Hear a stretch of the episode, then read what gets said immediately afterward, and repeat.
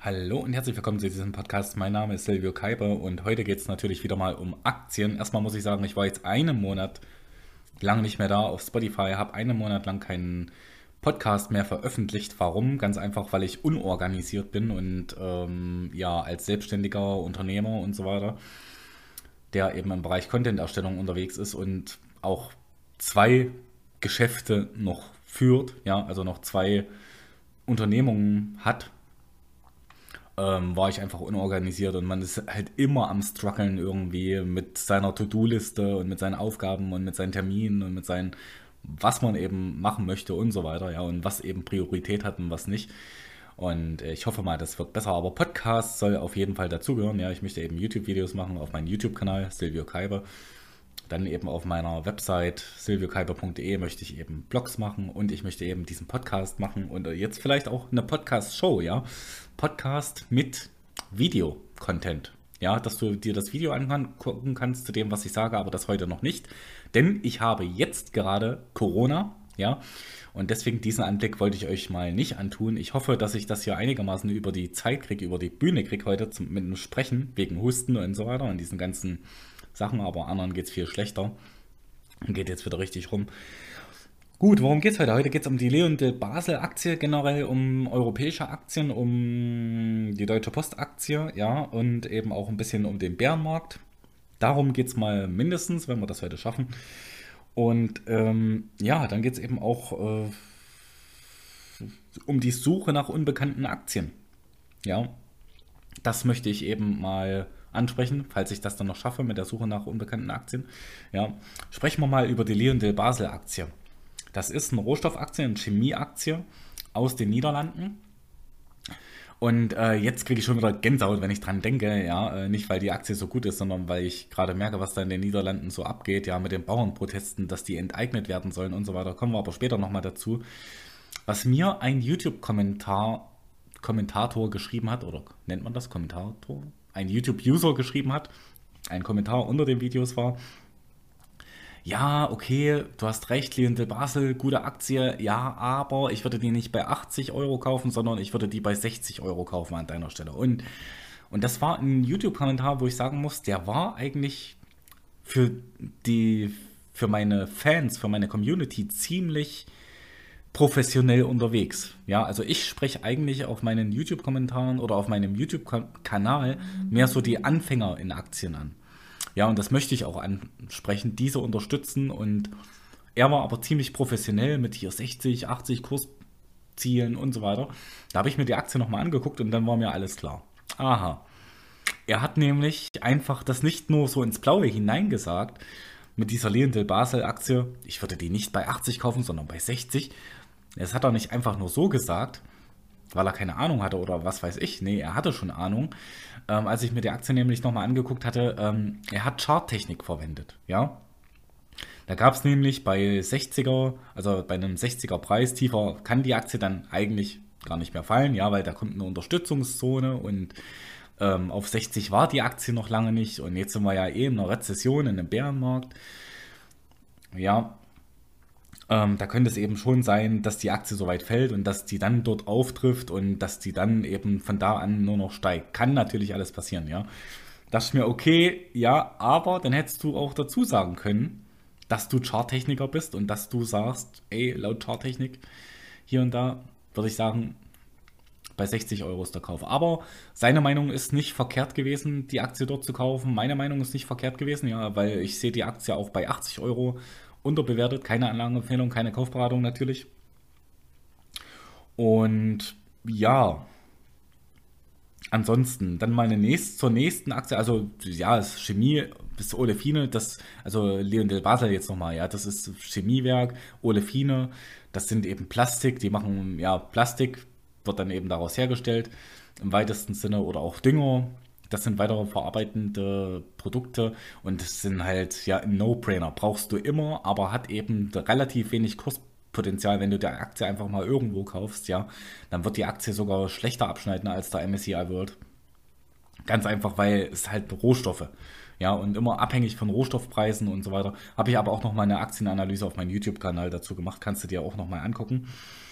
Dann die nächste Aktie, Deutsche Post-Aktie, habe ich auch äh, eine Aktienanalyse auf meinem YouTube-Kanal dazu gemacht.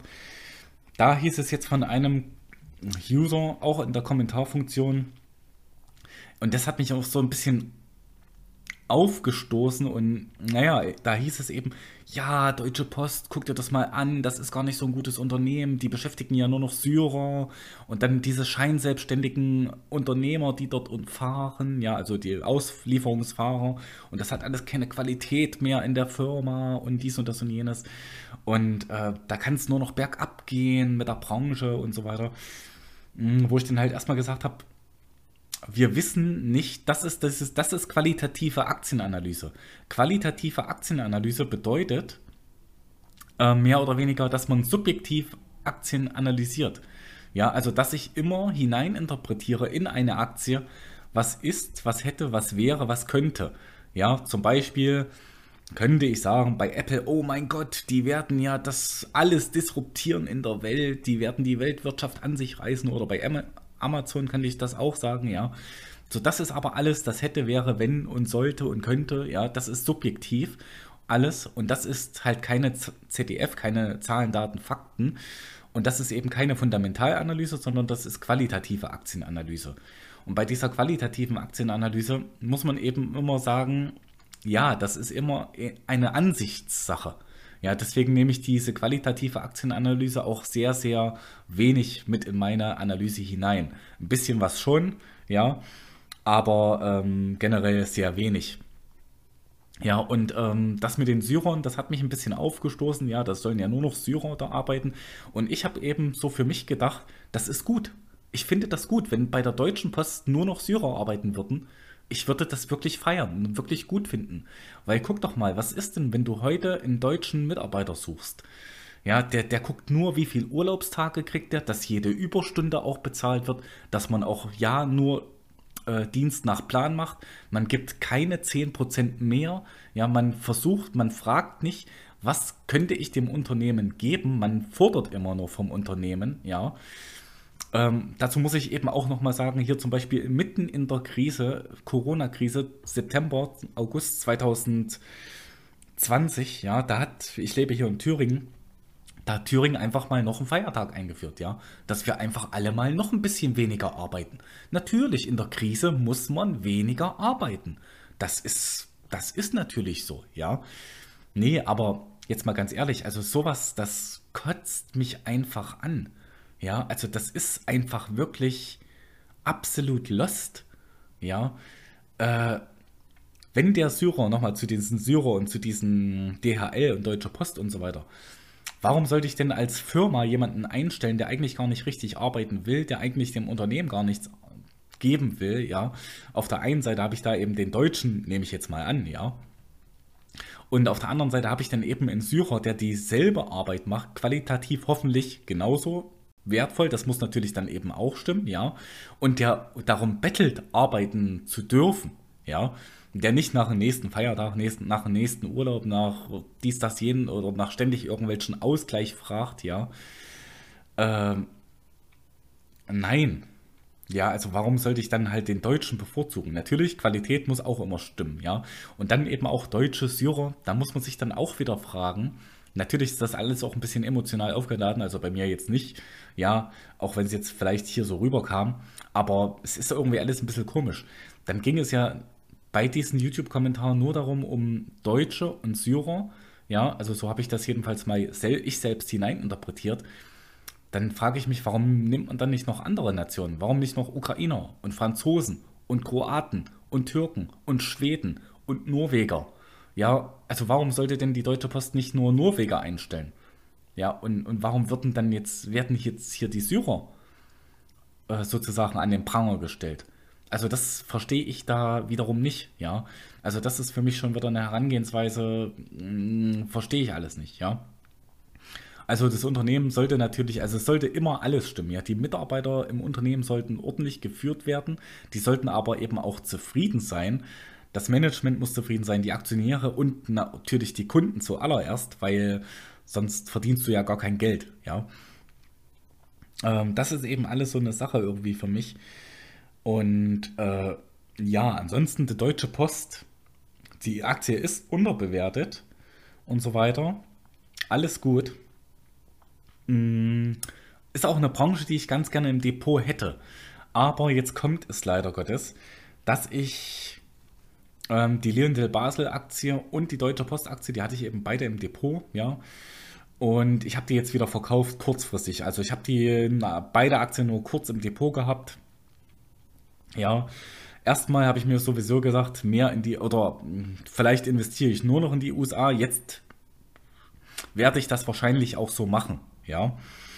Hm, warum? Also hauptausschlaggebend war jetzt eben diese Bauernproteste in den Niederlanden oder in Holland, je nachdem, wie die heißen wollen, ja, wie die bezeichnet werden wollen. Die, da gibt es jetzt Bauernproteste seit schon länger, also fast einem Monat lang, ja, wo die Bauern dort eben enteignet werden sollen. Das muss man sich mal auf der Zunge zergehen lassen. Ja, die Bauern sollen dort enteignet werden. Ja, das ist ja richtig krass. Äh, also das, das muss man sich einfach erstmal wirklich durch den Kopf gehen lassen. Bauern, Landwirte sollen enteignet werden ja, die uns das Fressen auf den Tisch stellen, muss ich jetzt einfach mal so sagen, ja. Äh, Entschuldigung für meine Wortwahl, ja. Ähm, genau die möchte ich enteignen, genau denen möchte ich Vermögen entziehen. Vermögen wegnehmen und Vermögen enteignen. Und das in den Niederlanden, in Europa, ja. Ähm, da habe ich mir gesagt, ich gehe ganz aus diesem europäischen Aktienmarkt raus, weil Europa ist es halt einfach nicht wert, dass dort mein Geld investiert wird, das ist halt leider Gottes so. Es gibt natürlich gute Firmen, es gibt gute CEOs, auch Patel, ja, der CEO von Lindel Basel, der war gut, der ist jetzt auch gegangen, ja. Ähm, hat sich vorher nochmal ordentlich mit Sonderdividende selbst beschenkt, wahrscheinlich, so wie das aussah in der Aktienanalyse. Mm, aber ja, Ey, das geht doch einfach gar nicht. Ja, natürlich kann man jetzt sagen, okay, es wird alles heißer gekocht, als es gegessen wird, aber das, das geht einfach nicht. Und das ist dieses ganze komplette falsche EU-Konstrukt, ja. Was, wo halt immer irgendwie was falsch gemacht wird, ja, wo Firmen gerettet werden, wo Populismus gibt, ja, also Populismus heißt dann, auch hier, wir geben noch mal ein bisschen mehr Bonus da, wir geben dort noch mal ein bisschen mehr Subvention und wir schütten da noch mal ein bisschen mehr aus und dort noch mal und Ach, alles übelst falsch aus kapitalistischer Sicht. Und man muss sagen, in den Niederlanden, die sollten es besser wissen. Ja, die hatten genug Krisen und die Niederlande, Holland, wie auch immer, die sind, die, das weiß wahrscheinlich oder wissen wahrscheinlich wenige, ich wusste es bloß vor kurzem auch nicht, die Niederlande sind die Erfinder des Kapitalismus. Ja, die sind die, der Erfinder des Kapitalismus. Und der Kapitalismus ist das einzige auf der Welt, was wirklich funktioniert. Ja. Der Kapitalismus, also das hat sich immer gezeigt, überall, wo der Kapitalismus hingekommen ist und wo es eben eine freien, einen freien Markt aus Angebot und Nachfrage gab, wurde immer alles besser. Es wurde halt dann schlechter, wenn der Markt in die freie Marktwirtschaft, also wenn die Politik in die freie Marktwirtschaft eingegriffen hat. Ja, so wie das jetzt eben in Deutschland passiert, in Europa generell. Ja, wenn die Politik sich in die Wirtschaft einmischt, dann ist es kein freier Markt mehr, dann ist es kein freier Kapitalismus mehr. Und ähm, dann ist es aus meiner Sicht und aus, für meine Definition her auch keine Demokratie mehr. Ja, das sollte man sich also auch mal überlegen, wo wir hier wohnen. Und ich muss ja sagen, ich habe ja mehrere Firmen jetzt gerade auch in, ähm, in Europa, in Deutschland, äh, gegründet und ich sag mal so, ich habe dann hier die Firmen in Deutschland, ich gebe hier mein Geld aus in Deutschland, ich versteuere mein Geld in Deutschland.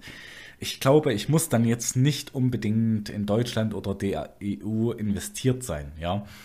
Deswegen sage ich mir jetzt, okay, raus aus Europa. Dieser Schritt ist eigentlich längst überfällig als Aktionär. Und ja, China kannst du ja auch nicht machen, weil keine Demokratie wird auch irgendwann fallen. China wird in sich zusammenfallen, das ganze Regime. Nämlich genau wann? Nämlich genau dann, wenn eben China es nicht mehr schafft, dass die nächste Generation, also immer die nächste Generation, immer die nachfolgende Generation reicher wird. Ja, also China muss im Kommunismus sozusagen oder Sozialismus, je nachdem, was die da eben sind, äh, muss es schaffen, immer die nachfolgende Generation reicher und vermögender zu machen. Wenn die das nicht mehr schaffen, wird dann eben dieses Regime auch fallen. Ja, das hat sich halt in der Geschichte immer wieder erwiesen. Und ja, also so habe ich dann eben diese Aktien verkauft und das hat eben auch ganz gut zum Bärenmarkt ge gepasst, denn im Bärenmarkt sollte man eben auch Aktien verkaufen, nämlich diese Aktien, wo du dir sagst, ey, das passt nicht mehr, das ist nicht zukunftsorientiert, die Firma, oder das ist nicht, das passt nicht mehr in meine Strategie hinein, oder das Geld müsste irgendwo anders besser angelegt werden, oder wie auch immer. Auch wenn du dir jetzt sagst, okay, dann verkaufe ich jetzt die Aktien, dann habe ich ja aber das Bargeld. Was mache ich denn jetzt? Also dann habe ich ja Cash. Dann tausche ich ja diese Aktie gegen Geld, weil mir das Geld, dieses Cash erstmal mehr wert ist als diese Firmenanteile. Und dann muss ich mir ja überlegen, gut, dieses Cash hat jetzt erstmal manchmal Negativzinsen, jetzt gerade nicht mehr, ja. Ähm, manchmal Negativzinsen. Oder ich weiß gar nicht, ob wir jetzt noch im Negativzins sind, ja.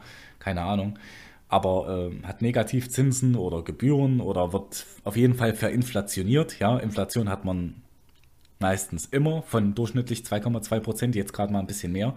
Aber was mache ich mit diesem Cash, was dann rumliegt? Ja, natürlich in neue Aktien investieren, wenn man das hat. Wenn man das nicht hat, ist Cash auch nicht die schlimmste Position. Denn was viele echt unterschätzen, ist, dass Cash ist eine, ein, eine Position deines Vermögens. Ja, Cash ist eine vermögenswirksame Position in deinem Depot. Das solltest du dir wirklich unbedingt hinter die Ohren schreiben, ja. Und es war immer so in der Geschichte, wer Cash hat, hat eben eine starke Hand, hat eben äh, sehr viel Handlungsspielraum, ja. Cash ist ja auch Liquidität und ist auch äh, Macht und ist auch, ähm, ja, wie soll man sagen, äh, ja, man hat, hat halt einen Handlungsspielraum, ja. Und deswegen die Cash-Position ist schon sehr, sehr wichtig, die auch in gewissen Phasen aufzubauen, in gewissen Phasen abzubauen. Und ähm, gerade wenn ich zum Beispiel im Bärenmarkt bin und ich habe Cash, eine gewisse Cash-Position in meinem Depot, diese Cash-Position fällt ja nicht, aber der breite Markt, der fällt ja. Ja, das heißt, das ist auch eine Cash-Position, ist im Bärenmarkt auch ein Hedge sozusagen gegen, also nicht ein Hedge, aber ähm, mit einer Cash-Position kann ich im Bärenmarkt sozusagen den, den Markt outperformen. Ja. Mm, davon abgesehen, ja, also ich investiere eh so, dass ich den Markt outperformen möchte.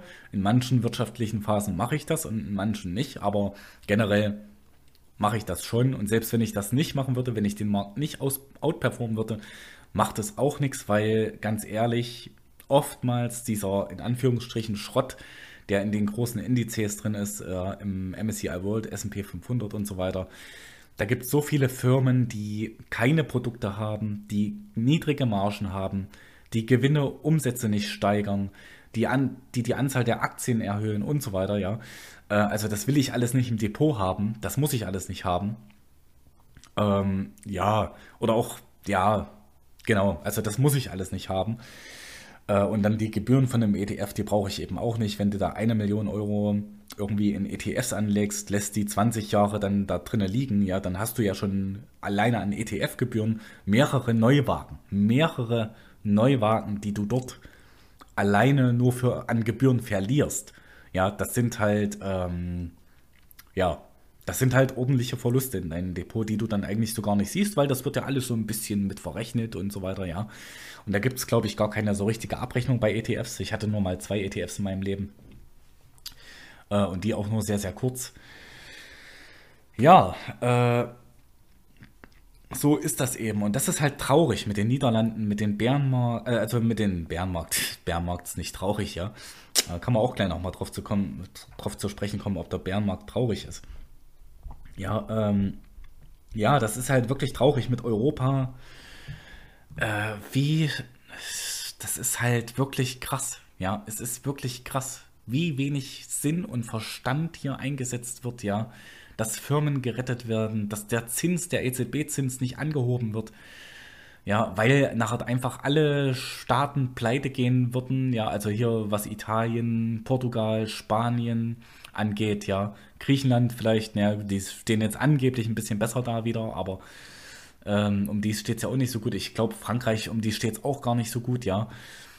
Äh, es ist einfach nur eine Katastrophe, dieses europäische Konstrukt und also aus finanzieller Sicht. Und ja, dann auch dass dann auch innerhalb der EU werden die Staaten belohnt, sozusagen indirekt belohnt, die keine Haushaltsdisziplin führen. Ja, also die mehr Geld ausgeben, als die eigentlich ausgeben dürften. Diese Staaten werden belohnt, indem die nämlich Gelder von Deutschland, von Frankreich, von Polen erhalten, von den Ländern, denen es noch einigermaßen gut geht, ja. Ähm, die werden eben dann durchgefüttert. Also oder von den nordeuropäischen Staaten werden die, diese Länder, werden die Südeuropäer äh, dann durchgefüttert, die sich an keine Haushaltsdisziplin halten, ja. Und dann muss man sich eben auch mal sagen, was machen diese Länder mit dem Geld? Ja, weil wenn du das siehst, angeblich, ich weiß es nicht, aber was ich so von Italien Urlaubern gehört habe und von Italien Reisenden, ist Italien schon völlig heruntergekommen von den Straßen, von den Häusern, von Infrastruktur und so weiter, ja. Ähm, da soll Italien eben schon richtig böse in der Armut sein. Äh, also, das, man versteht das einfach vorne und hinten nicht, ja. Und dann eben auch so dieses Europa-Konstrukt wurde ja eben auch so mit einer gewissen europäischen Idee aufgebaut, die aber vielleicht im Kern ganz gut ist, wo man sich aber jetzt nicht mal dran hält, ja. Denn äh, Deutschland zum Beispiel hat den Europä oder hat nur der EU zugestimmt, weil man eben gesagt hat, okay, wir, wir kommen nur in die EU, EU hinein, wenn wir nicht für die Schulden anderer Staaten haften müssen. Aber das ist jetzt dann eben doch passiert. Ja, ähm, nämlich wieder indirekt. Man haftet jetzt nicht mehr für die Schulden der anderen Staaten. Das macht man natürlich offiziell nicht. Was man aber macht, ist, man macht es, man macht indirekt. Man verschleiert das so ein bisschen, indem man einfach sagt, okay, äh, wir geben den Pleitestaaten Kredite. Ja, das ist ja nachher eine ganz tolle Sache. Was ist ein Kredit? Ein Kredit ist einfach nur eine Rechnung, die du in der Zukunft ausstellst an jemanden, ja. Aber wenn du einen Kredit an jemanden ausstellst, der eigentlich gar nicht kreditwürdig ist, ja, dann hast du in deiner eigenen Bilanz einfach nur, Entschuldigung schon wieder, Scheiße drin. Ja, dann ist deine eigene Bilanz, dann äh, lässt du deine eigene Bilanz sozusagen verrotten und äh, ja, verschlechterst deine eigene Bilanz, ja. Äh, das ist einfach alles so übel. Ich verstehe das nicht, ja. Ich verstehe das einfach nicht, ja.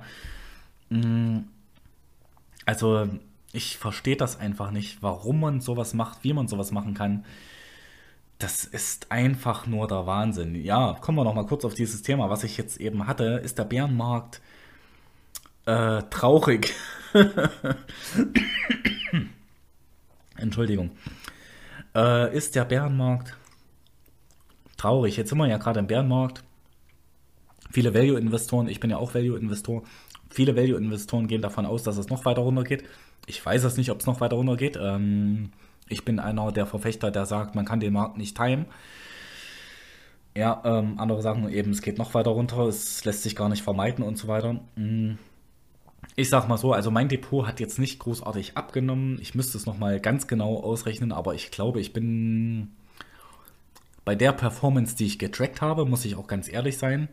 Ich habe nicht das ganze Jahr von mir getrackt, weil ich finde das immer ein bisschen ziemlich schwierig, alles zu tracken ähm, bin ich, glaube ich, in diesem Jahr year to date, das heißt Performance seit Anfang des, des Jahres 2022 mit minus 3% unterwegs. Ja, geht noch. Auch andere, die sich nicht ganz so dumm angestellt haben, andere Anleger, muss ich jetzt mal so sagen, ja, die sind mit minus 8, minus 7, minus 10% unterwegs. Finde ich eigentlich auch noch ganz in Ordnung, ja. Hm. Ist eigentlich alles ganz in Ordnung. So, äh, ja. Und die, muss ich ganz ehrlich sagen, die dann über 25, über 50 Prozent in ihrem Portfolio verloren haben, ja, das sind Wachstumsinvestoren. Ja, das sind die Investoren, die halt vorher Tesla gekauft haben. Ja, äh, auch eine Netflix war Ewigkeiten nicht mehr unterbewertet. Diese PayPal ist abgestürzt.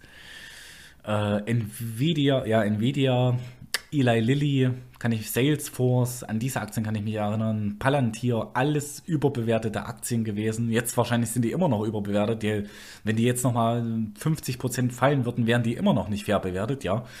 Wahrscheinlich kenne ich mich jetzt nicht ganz so gut aus, habe ich jetzt gerade den Chart nicht vor mir, aber so ist es in diesen Aktien. Äh, es ist immer wieder dasselbe Spiel. immer wieder dasselbe Spiel. Eine Firma hat hohe Wachstumswerte, ja, Wachstum von 20 Prozent von Jahr zu Jahr, dann hat die eben auch ein hohes KGV, ja, also dann ein KGV von 40 oder 60 mit einem Wachstum von 20 Prozent pro Jahr. Ja, aber irgendwann kommt es eben dazu, dass dieses Wachstum schlagartig nachlässt. In jeder Firma.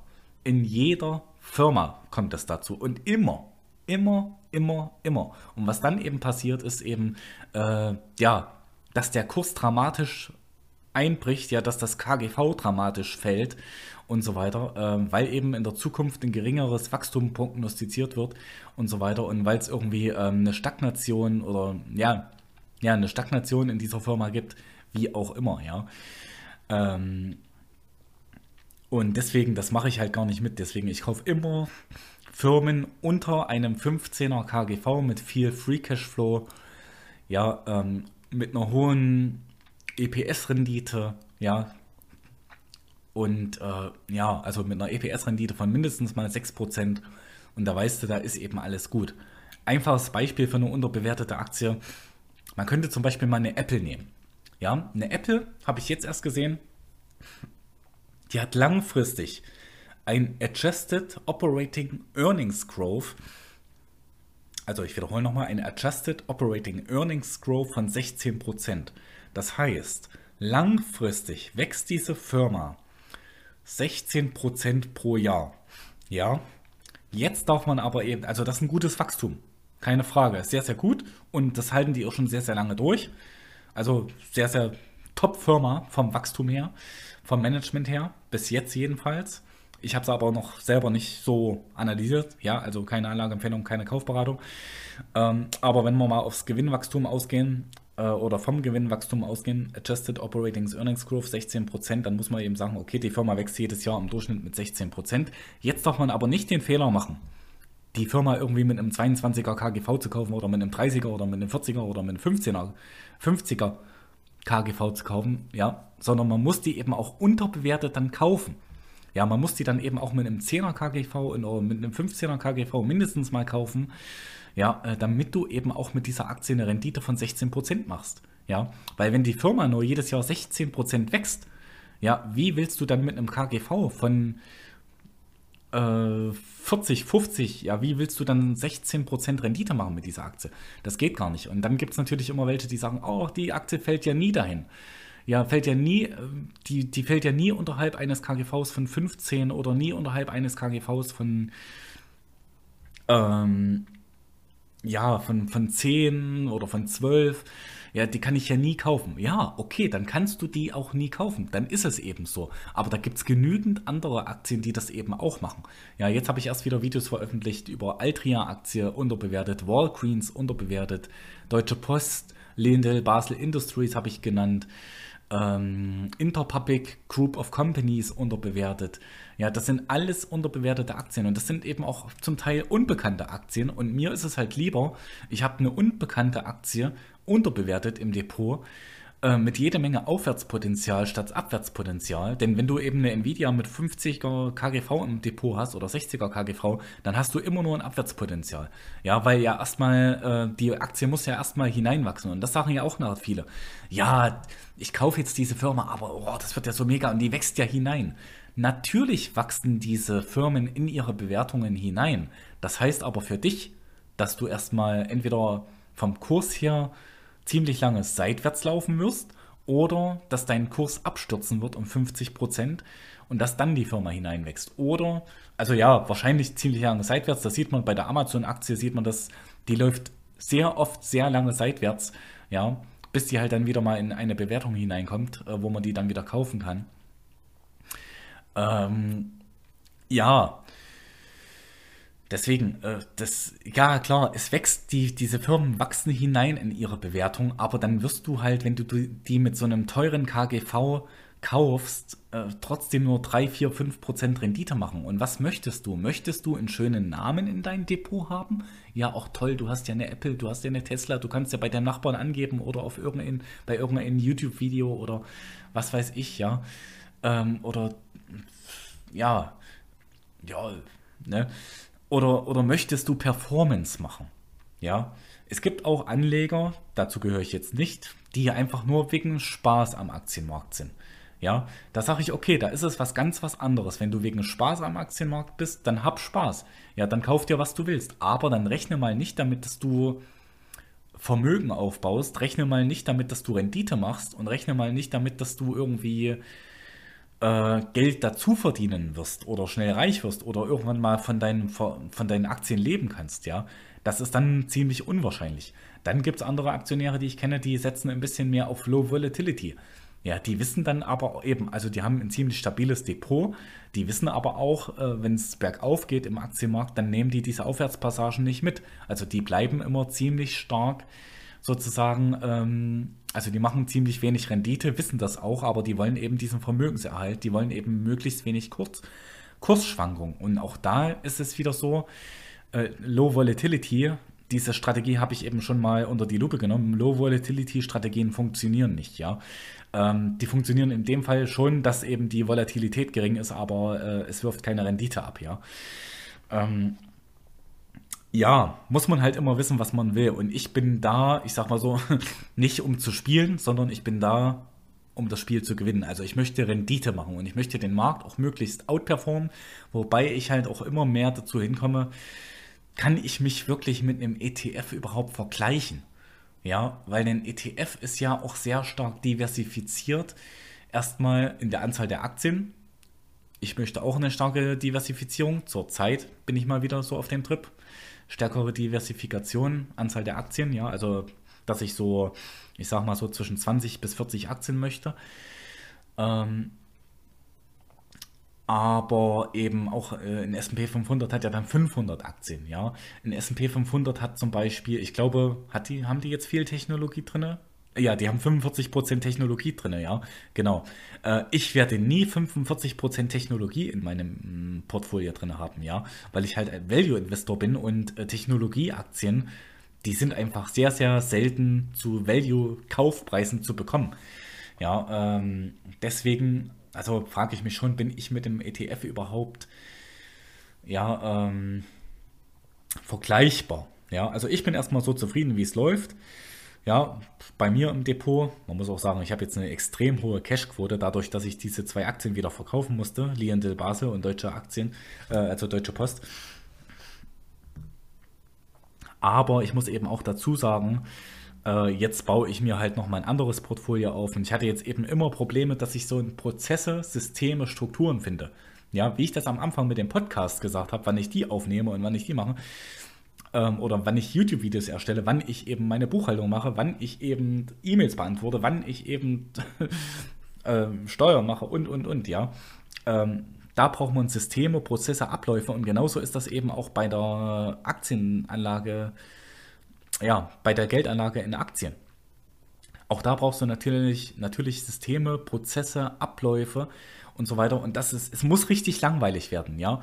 Es muss immer derselbe Ablauf sein, immer dieselben, immer nach demselben Schema sucht man sich die Aktien aus und äh, kauft dann diese zu immer denselben Zeitpunkten, sage ich jetzt mal, ja, und immer in derselben Positionsgröße und man kauft dann auch immer zum selben Zeitpunkt nach wenn gewisse Dinge eintreten, ja. Ähm, und man verkauft dann die Aktien auch immer, wenn gewisse Sachen eintreten. Genau das sollte man eben machen.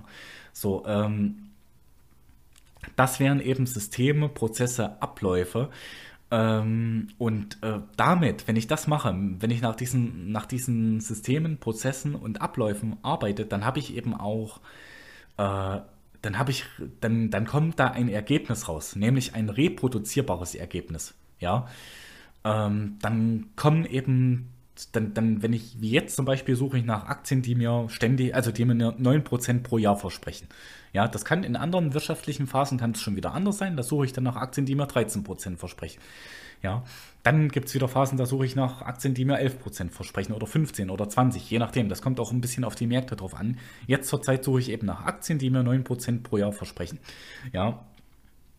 Ähm, und da komme ich eben ja, also auf reproduzierbare Ergebnisse. Und wenn ich das halt immer, wenn ich mich an meine Systeme und an meine Prozesse halte, ja, und wenn ich dann diese reproduzierbaren Ergebnisse habe und so weiter, dann weiß ich, oder nach einer gewissen Zeit weiß ich dann eben, okay, wenn ich jetzt diese und jene und diese und jene Aktie kaufe, ja, dann weiß ich ganz genau, okay, mit der Aktie werde ich sehr wahrscheinlich 9% pro Jahr machen.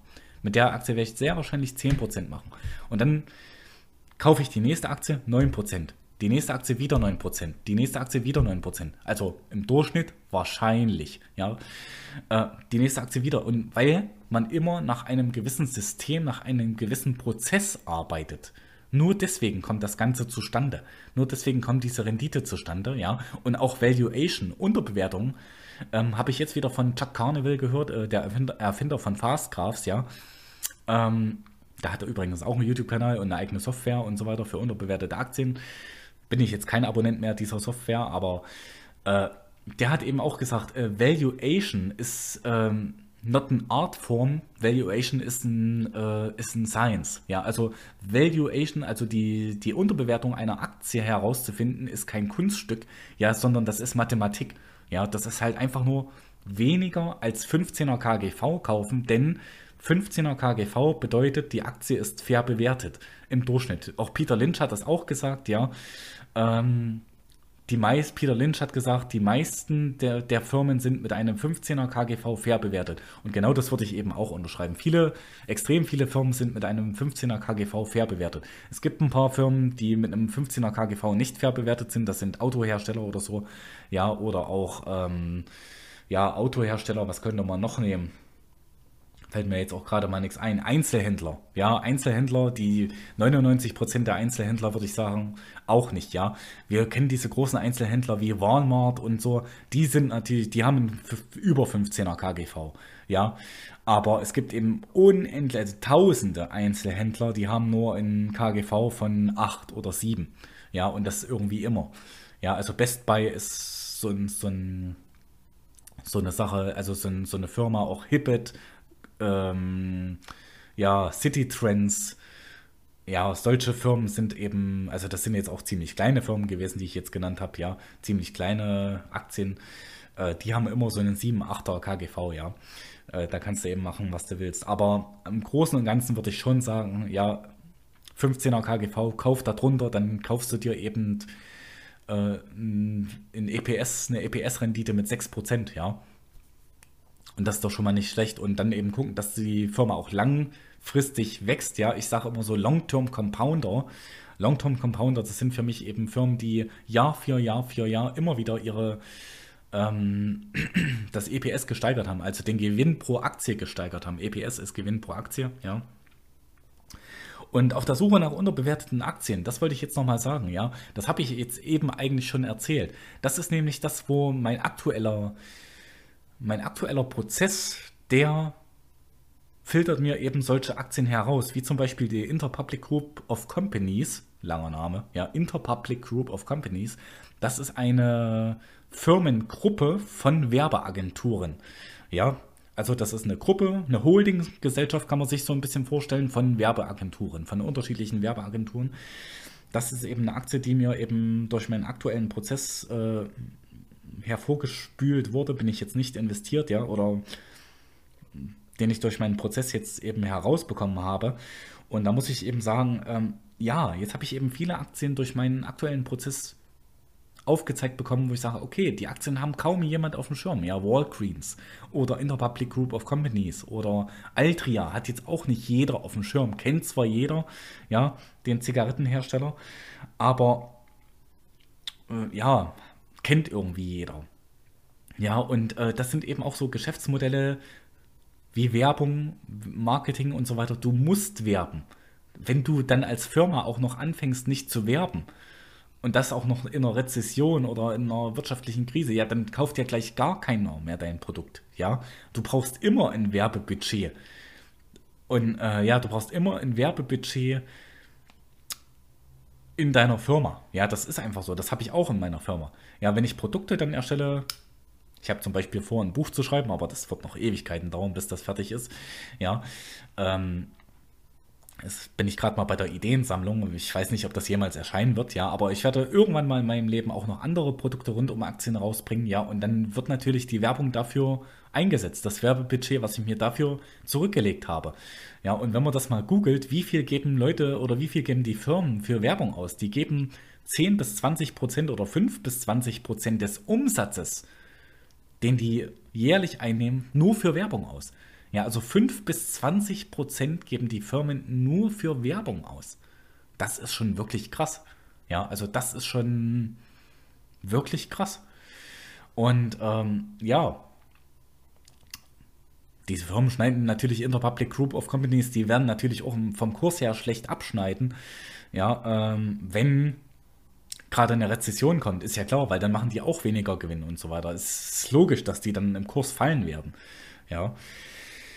Ähm, und so bin ich halt irgendwie auch noch auf der Suche nach einer Aktienstrategie, beziehungsweise ich meine jetzt immer näher, immer mehr und immer näher daran zu sein, die gefunden zu haben. Ist das ein deutscher Satz? Weiß ich nicht. Ja, also ich bin eben nah dran, meine Aktienstrategie, meine Systeme, meine Prozesse gefunden zu haben und bin darüber eben auch sehr, sehr glücklich. Ja, und ähm, natürlich wird sich da immer noch mal was ändern, auch an meiner Aktienstrategie ja, oder ja, an der Aktienanalyse, da habe ich jetzt eben auch noch mal andere Dinge ausprobiert. Da habe ich jetzt von einem Profi mal äh, aufgezeigt bekommen, wie der eben eine Aktienanalyse macht, auch bestehend aus Fundamentalanalyse und eben qualitativer Aktienanalyse und habe das mal so gemacht und da bin ich auch erstmal wieder ins Stolpern gekommen, aber am Ende am Ende muss ich eben sagen, hat das eben sehr sehr gut gepasst. Am Ende fand ich diese Art und Weise, diese Herangehensweise nicht so schlecht. Man sollte dann nie sagen, oh, das ist ja ein Profi, ich muss das jetzt alles übernehmen, was der so macht.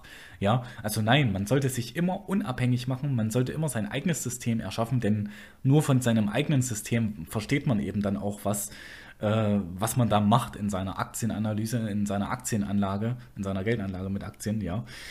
Und ja, war eben, war so gesehen alles nicht so schlecht. Ja. Und so gesehen, klar, finde ich da jetzt meine Aktienstrategie. Ich hoffe, dass ich jetzt eben Aktien kaufe, die ich auch mal länger halte. Und ich würde sagen, auch immer ausprobieren. Ich habe so oft das gehört, du musst Aktien langfristig halten und du musst sie, ja, und hinten raus wird das dann alles ganz gut und schön. Und ich sage nein, ganz klar, klipp und klar, nein. Probiere aus so lange, bis du zufrieden bist mit deinen Systemen, Prozessen, Abläufen und so weiter. Ja, ähm, und mit deinem Depot und wie dein Depot sich weiterentwickelt oder wie dein Depot mal aussehen wird, ja. Ähm, probiere aus, so lange, bis du zufrieden bist, ja. Und alles muss zusammenpassen, ja, wie dein Depot mal in der Zukunft aussehen wird, wie du diese Aktien findest, wie du diese Aktien analysierst, ja. All diese Punkte müssen zusammenpassen. Klar, es wird sich immer mal was ändern, habe ich eben schon mal gesagt, ja. Weil du wirst in 20 Jahren sicherlich eine andere Aktienanalyse haben als heute, vermute ich mal schon, ja.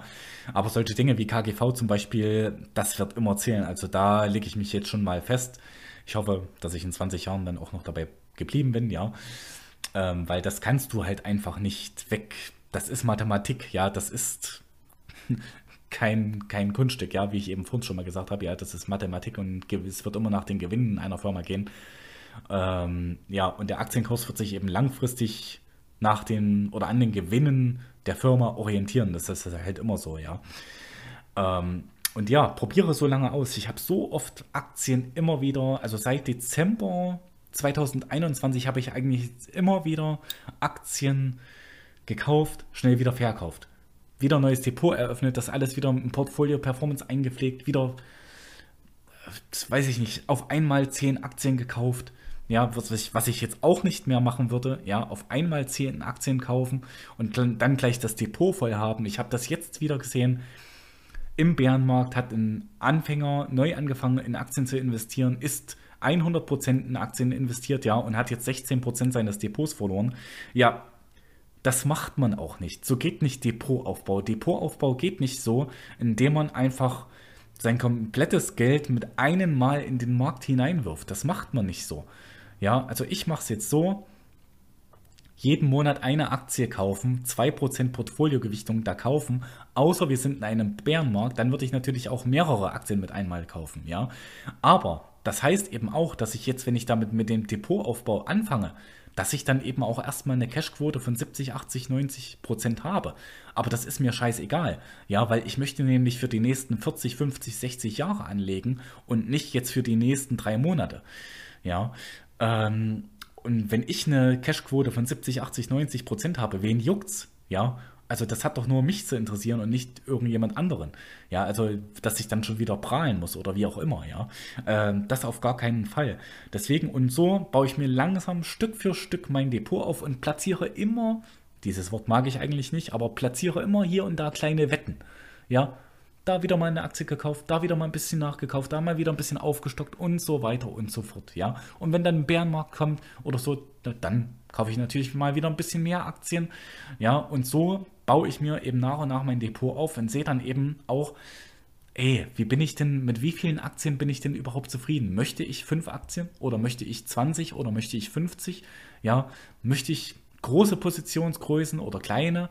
Wann möchte ich Aktien nachkaufen? Immer wenn die im Kurs gefallen sind oder immer quartalsweise nachkaufen oder möchte ich die im Sparplan kaufen oder möchte ich nur einmal im Jahr überhaupt Aktien kaufen, möchte ich nur einmal im Jahr überhaupt in mein Depot hinein investieren, ja, dass ich Anfang des Jahres sage, okay, das ist jetzt die Summe, die ich dieses Jahr investieren möchte in den Aktienmarkt oder möchte ich da einen Sparplan oder einen Dauerauftrag einrichten für mein Depot, ja, und das alles kannst du nach und nach, Stück für Stück langsam für dich herausfinden, ja, und nicht irgendwie, wir machen hier schnell, schnell und hopp, hopp und so weiter, ja. Nee, wir wollen das Ganze rational angehen, langfristig angehen und ähm, ja, immer weiter lernen, lernen, lernen und niemals Angst und Gier. Ja, das ist das Schlimmste. Ich habe es auch. Ja, ich habe auch, ich sehe den S&P 500 jetzt im Bärenmarkt, wenn der dann mal an einem Tag mal 1% hochgeht und denke mir, scheiße, ich habe ja 90% Cash in meinem Depot. Ich kann ja nie im Leben diesen S&P 500 outperformen, wenn der jetzt ständig steigen sollte jetzt jeden Tag um 1%, dann könnte ich den ja auf lange Sicht nie outperformen, ja, weil ich halt mit so einer Cashquote kann ich den S&P dann nicht outperformen, ja. Aber wen juckt's? Ich bin in meinem Depotaufbau und ich bin nicht der S&P 500, ja. Ähm, auf der anderen Seite natürlich nehme ich das irgendwie auch mal als Benchmark. Es gibt auch, auch noch bessere Benchmarks. Es gibt ETFs zum Beispiel, die bilden eben auch ähm, zum Beispiel Steuerlast ab. Ja, das heißt, das ist dann ein ETF mit äh, irgendwelchen Werten, ja, und der versucht eben Steuerlast und Kaufpreise, die ein normaler Anleger hätte, abzubilden, ja. Und äh, so dann eben zu agieren und äh, versucht das halt so ein bisschen regional darzustellen. Also der versucht, äh, dass man eben, äh, ja, der versucht dann eben eine Benchmark eines Kleinanlegers nachzubilden. Irgendwie so, muss ich jetzt mal dazu sagen, ja. Also das ist sozusagen ein ETF, der so handelt wie wie ein Kleinanleger. Ja, ein Kleinanleger muss eben Gebühren zahlen beim Aktienkauf und dieser ETF macht das sozusagen als Nachahmung. Ja. Und ansonsten, ja, da war es das eigentlich schon fast wieder für den Podcast. Ich hoffe, du kannst da was mitnehmen und schau gerne mal auf YouTube vorbei oder wie auch immer. Und ich hoffe, wir hören uns einer meiner anderen Podcasts wieder. Und Lass nicht Angst und Gier und Irrationalität irgendwie in dein Depot hineinkommen. Mach das alles ganz langsam, ganz soft, ja, oder such dir einen Profi, der das kann. Ja, und ich bedanke mich fürs Zuhören, fürs Zusehen ja leider jetzt nicht, noch nicht. Ja, ähm, und bis zum nächsten Mal. Tschüss, euer Silvio Kalber.